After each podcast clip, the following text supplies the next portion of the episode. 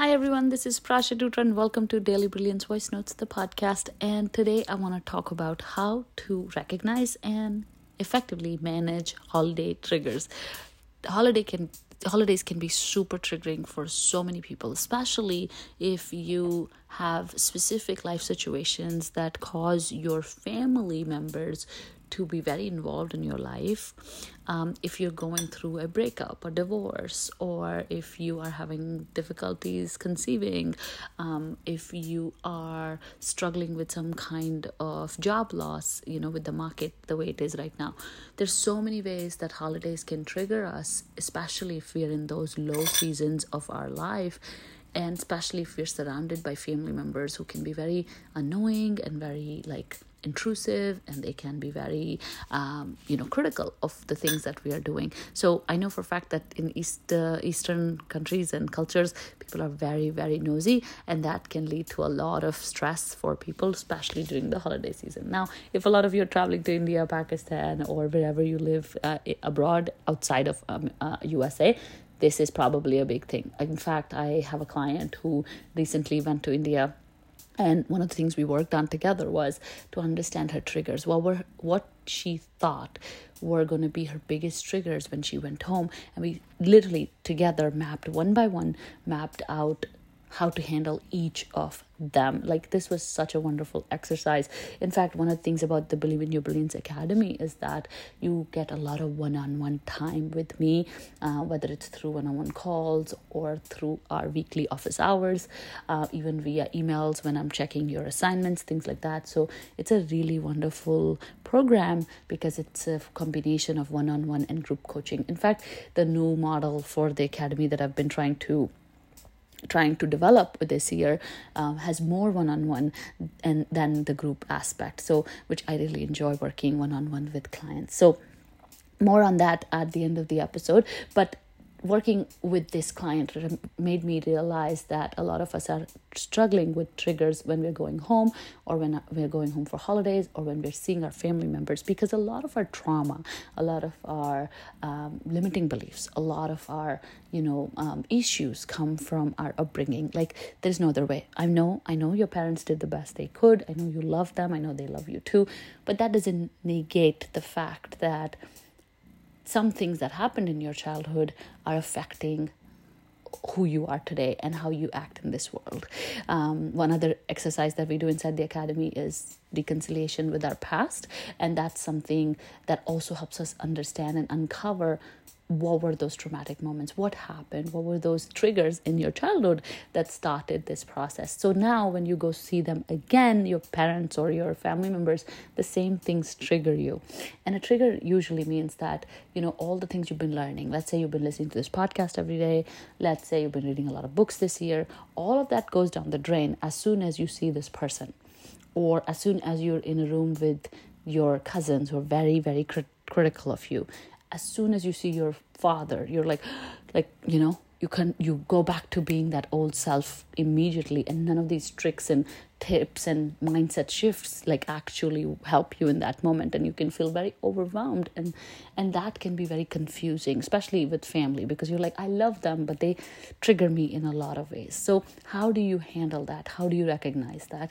I think the first thing to recognize is which are the people that you feel comfortable with and actually you feel happy around. So make a list, right? Before you go to the holiday dinner or before you go for your vacation with your family, just make a list of people who you think are triggering. So these can be people that you've had conflicts with before. These can be people that are competitive. These can be people who are critical. These can be aunties that have made a lot of comments towards you, or your weight, or your looks, or your family.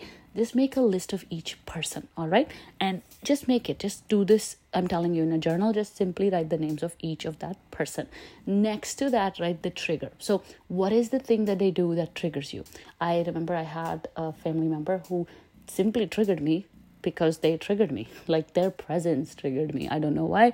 They're a wonderful person. I, have a lot of respect for them, but there was so much childhood memories attached with them that anytime I sat in a room with this person, I was just overwhelmed, and I did not like that feeling, whatever that feeling was. So they're not that important in my life, and I'm not that important in their life.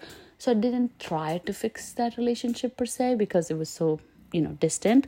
And I was able to just simply start avoiding that person, move away from them, reduce contact and be like, this is my trigger, this is what it looks like, and this is what I'm going to do about it. And so that's exactly what I want you to do too. Put the names of the people next to it. Say, what is the trigger? Maybe the trigger is when they say something. Maybe the trigger is spending more than 2 hours with them. Maybe the trigger is, their attitude towards your weight or something. What is that specific thing that ticks you off when you're with them? And maybe, again, it's their whole presence. It's who they are or what they've done to you over the years. And then to the right of it, write down action. So what are you going to do next? This doesn't mean you're going to confront them. I honestly think that that is a thing you should only do with your family, which is your parents and your siblings and your partners.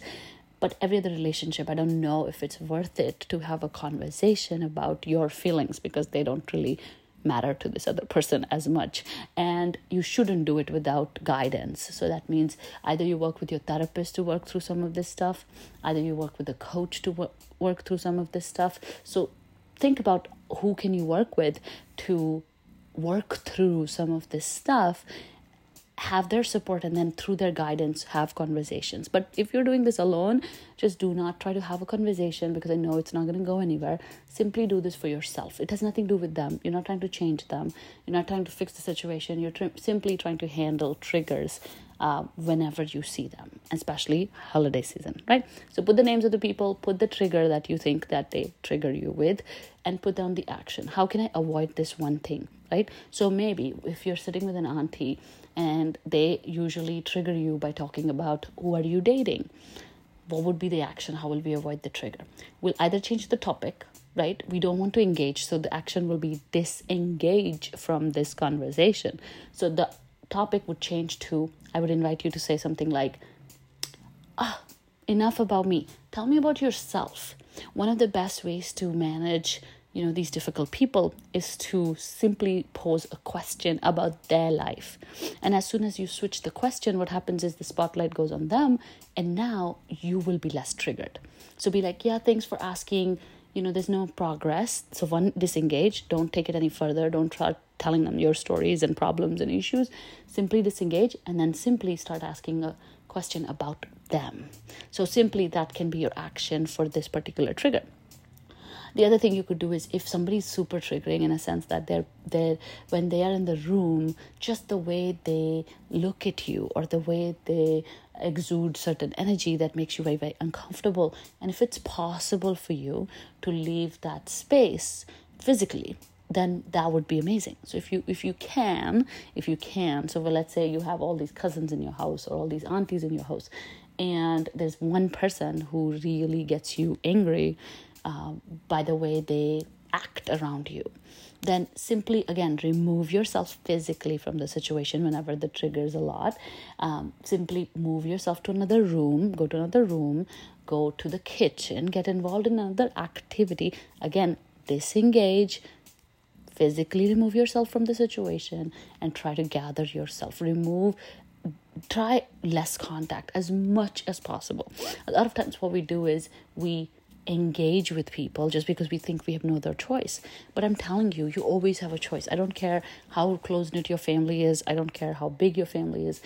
You always have you can always find a creative way to disengage, disconnect, and simply remove yourself physically from that trigger. Now, if this person is a sibling or a parent or somebody you really cannot ignore or avoid or disengage with, then my invitation to you is simply be around them and have your notes app open on your phone, because we're all always on our phones, right? So they're not going to know.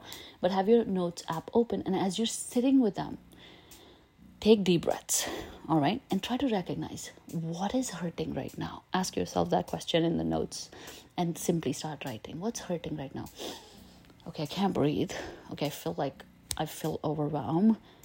And this reminds me of my childhood. Or I wish they spoke to me in a sweeter form, way. Oh, remember the last memory is coming up for me. So write down and be aware of what's the real trigger, especially with people who are so close to you, right? Because you can't just avoid them. And so one of the meditation exercises you could do when you're in these conversations and these triggered places is simply breathe deeply. So instead of paying attention to everything that they're saying, instead of paying attention to responding very quickly, fighting, engaging, I want you to go inward. So simply start taking some deep breaths, let them talk, and write on your notes app whatever's coming up for you while being slightly engaged. Be like, oh, okay. But do not try to revert answers. Engage further. Create more conflict. Talk further. Try to solve it on the go. Like, don't do any of that, because that leads to more fights and leads to more triggers in the future. So I hope this technique helps you, because this has helped me so much, because I was wasting literally half of my life getting triggered by people that didn't serve me. And once I identified all of those individuals, I was able to create a very healthy boundary with them and understand where my triggers were and continue to disengage. And again, somehow, slowly, some of them are not a part of my life anymore. Others were still a part of my life, are at a very minimal level where the triggers are diffused, and I really feel like we have a neutral relationship. So a lot of times the issue is that we are triggered by somebody, and what we want instead is to be loved by them. And it's like, how can you go from being triggered to being loved at that level? It's like unrealistic. So settle your expectations. These are the people that are not your people, and it's okay. It's okay. You don't always have to have the best amicable relationships with everybody. Recognize the triggers. Get creative with how you solve them. If you need my help reconciling with your past, reconciling with your boundaries, all that good stuff, check out the link in the episode notes for more ways to get involved and how to work with me. All right, I'll talk to you later. Bye.